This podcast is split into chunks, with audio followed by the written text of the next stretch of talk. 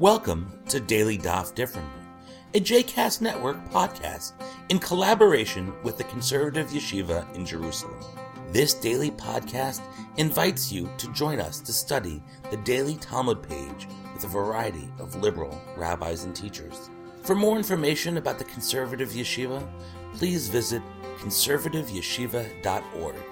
For more information about the other JCast Network podcasts and blogs, please visit jcastnetwork.org.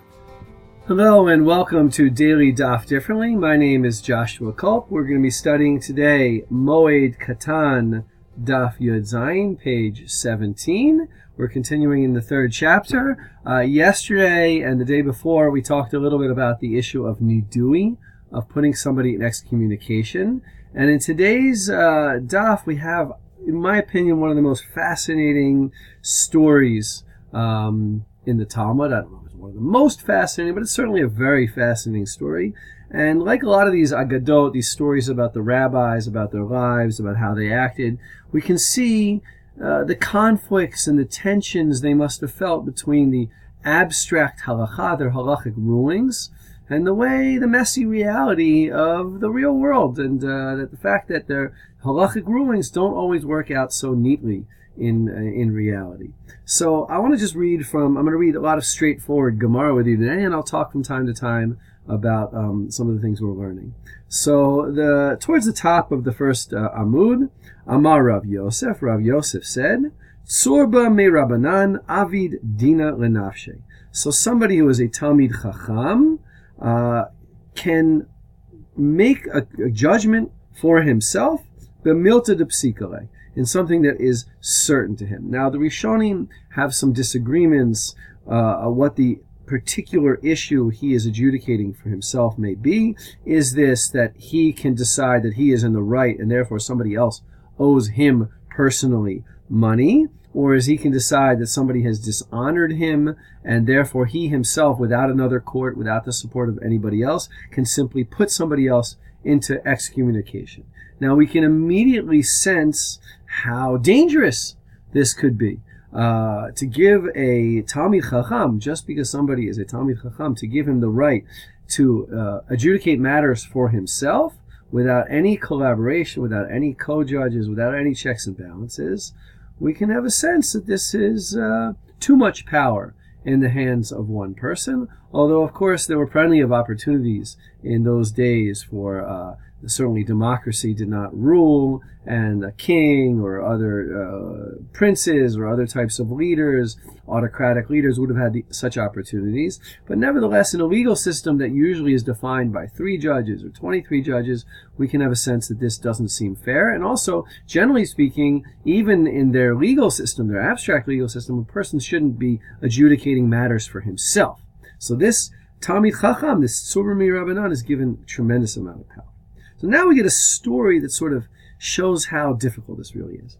Hahu Tzurba Rabbanan Dahavu Sanu Shumane. So there was a Talmid Chacham who many evil reports went around that he was doing bad things. Uh, some of the Rishonim uh, point out that this may be sexual crimes, and this is certainly something that resonates with us today, where we have somebody who is a leader, a Tzurba Rabbanan, a Talmid Chacham, a great rabbi, and yet the rumors are going around that this person is simply uh, not who he says he is, and is not observing the laws, the morals, the norms as he should be observing them. And it's no accident, if you ask me, that this immediately comes after the story about the Talmid Chacham who adjudicates for himself. In other words, we have a story that begins, uh, a law that begins, a Talmid Chacham is assumed to be so righteous that he can take the law into his own hands. Immediately after that, we have a Talmid Chacham who is simply a, a, a hypocrite, uh, perhaps a bad person doing immoral acts. We don't exactly know what they are. Amar Rav Yehuda, Hechi Riavid, what can we do to him? So Rav Yehuda says, what can we do to him? Lishamte, put him into excommunication. Tzriche Re Rabbanan, the rabbis need him. He's a smart person. He's a Talmid Chacham. He knows traditions. He knows halachot. Right? We can hear an echo of modern problems quite clearly in this Talmud.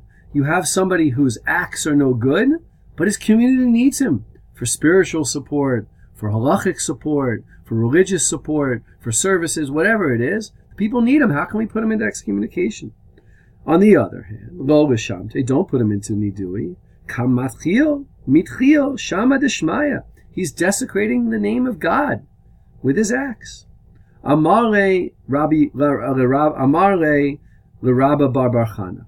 So uh, Rav Yehuda said to Rabbi Barbarchana, his friend, Midi Shemielach Baha, do you know any answer to what we should do in this thorny situation?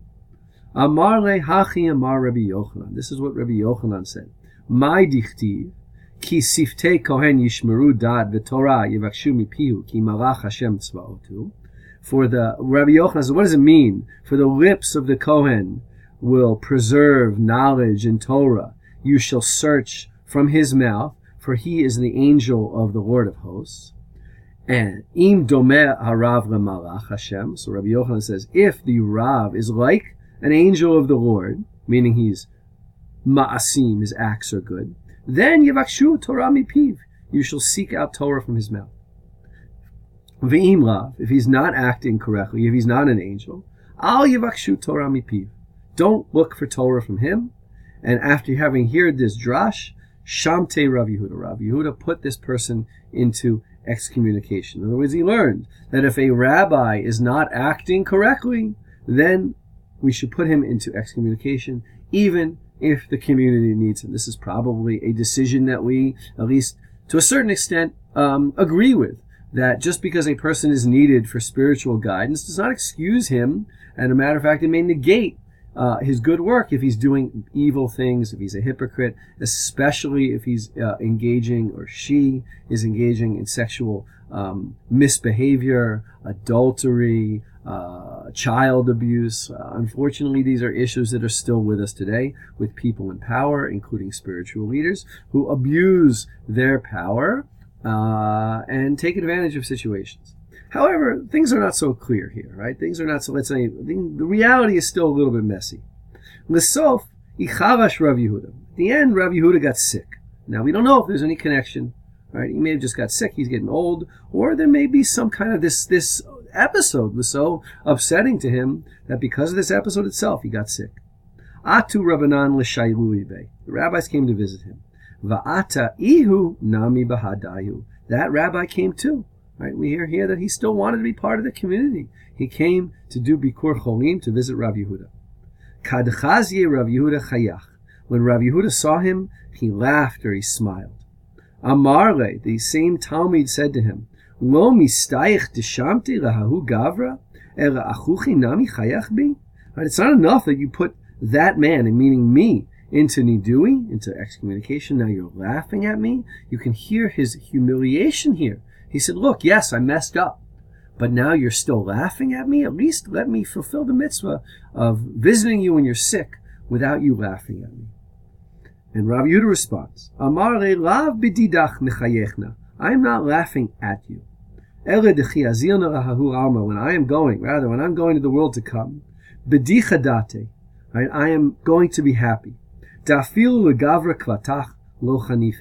That even to a strong, powerful man like you, I was not obsequious. I did not flatter him. In other words, I did what was correct, even though you were a strong political Talmid Chacham with great knowledge, perhaps great power. You were what we would call an Adam Gadol. I put you into Nidui because your Ma'asim, your acts, were not appropriate. Now, the story goes on. Nach nafshe de Rav Yehuda. Rav Yehuda then died. Atal Beit Midrasha. This Chacham comes back to the Midrash. The Beit Midrash. Again, you can hear he wants back. Amar lehu shruli. Let me out of, he says to the other Chachamim, let me out of me my, my excommunication. Amar le Rabbanan gaver de chashiv ki Rav Yehuda. Lekahacha. Somebody whose excommunication was as great as Rav Yehuda, there's no one here who can undo it. We're not powerful enough. Go to Rabbi Yehuda Nasiya, the political leader of the time, and maybe he'll let you out of your excommunication. Azal lekami, he went in front of him. Amare le Rabbi Ami. So Rabbi Yehuda said, Rabbi Yehuda Nasiya said to Rabbi Ami, Puk ayan bedine, go out and see what happened. If we need to release him from his excommunication, then shrele, then we shall do it. In other words, we have the political power eh, to undo this excommunication if it's worthy to undo it. Ayen Rabbi Rabbi Ami Bedine Savar. Rabbi Ami looked at his judgment and he thought that the time had come to release him from his nidui. Amad Rabbi Shmuel Bar Nachmani al Ragrav. So Rabbi Shmuel Bar Nachmani got up on his feet and said, Um ve'amar, Ma shivcha shel beit Rabbi lo na'agu chachamim kalud rosh b'nidudiya shalosh shanim. What would the handmaid and the slave of Rabbi, Rabbi Yudah Nasi, that the Chachamim did not take her excommunication, that she put somebody else into communication. They didn't take it lightly. For three years, they observed that excommunication. Yehuda chavirenu achat kama v'chama. All the more so we should respect Yehuda, our friend, who's thought that this person's acts were deserving of excommunication, and we should not release him.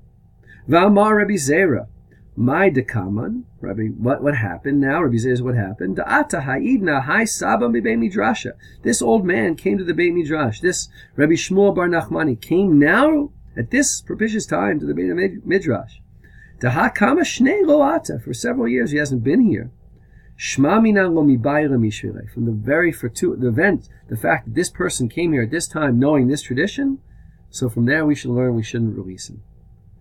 Nafak they didn't release him, but so the, the man goes out now and he's crying. Ata zibora v'tarke amte. A bee came and bit him on his arm. V'shachiv, and he died. Horrible, sad ending to the story. Ailula lemarta de chaside. He tried to get in in the olam haba to the cave. And this I'm not going to get into. Um, excuse me, not in the olam haba. Um, they tried to put him into the the cave in this world of the Hasidim, of the righteous people, this sort of special burial cave for the righteous. Veloki Bluhu. And those dead people who were already in there wouldn't allow him into the cave. In other words, something physically prevented him from going into that cave. Ailuhu lemarta didaine. They wanted to put him into the, the um, cave of the judges, the Kibruhu, And they allowed him in there. And I want to finish with that ending there. There's a lot more rich stories in the continuation, but time is running a little long on this. I find it very interesting that they allowed him into the cave of the judges, and they didn't allow him into the cage of the right, cave of the righteous. In other words, this person whose deeds were not perfect, he's not righteous. Uh, and, and he was put into excommunication, and he did wrong things.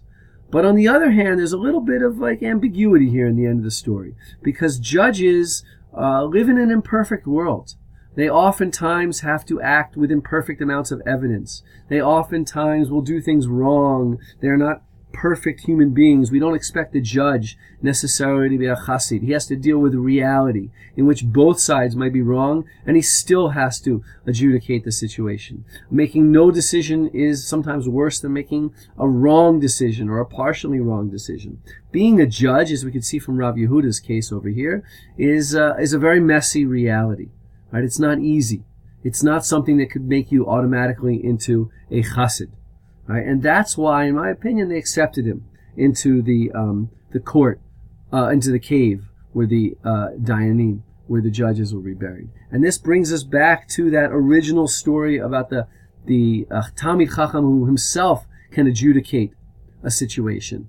Uh, we know that that's not a, a perfect world where a Talmid Chacham has to make his own decisions. But sometimes we have to rely on somebody. In other words, even though there are Talmid Chachamim who do bad things, that doesn't upset the entire system of having to put some faith, whether they're rabbis or judges or political leaders. We shouldn't be so skeptical, skeptical of our leaders to think that everybody, because they're not a chassid, they're all in this lower level of truly bad people. No, there is uh, um, a, a, lower level than the chassid, but a level of, of leadership and of uh, that is acceptable. And therefore, um, sometimes we have to just live with the reality of that's what we get when we have political leaders or religious leaders or judges. They're not always perfect. I hope you've enjoyed today's episode of Daily Daf Differently, and that you'll join us again tomorrow for a new page. The music at the open and close of this episode is Ufros from the Epichorus album One Bead, available on Bandcamp, iTunes, and Spotify.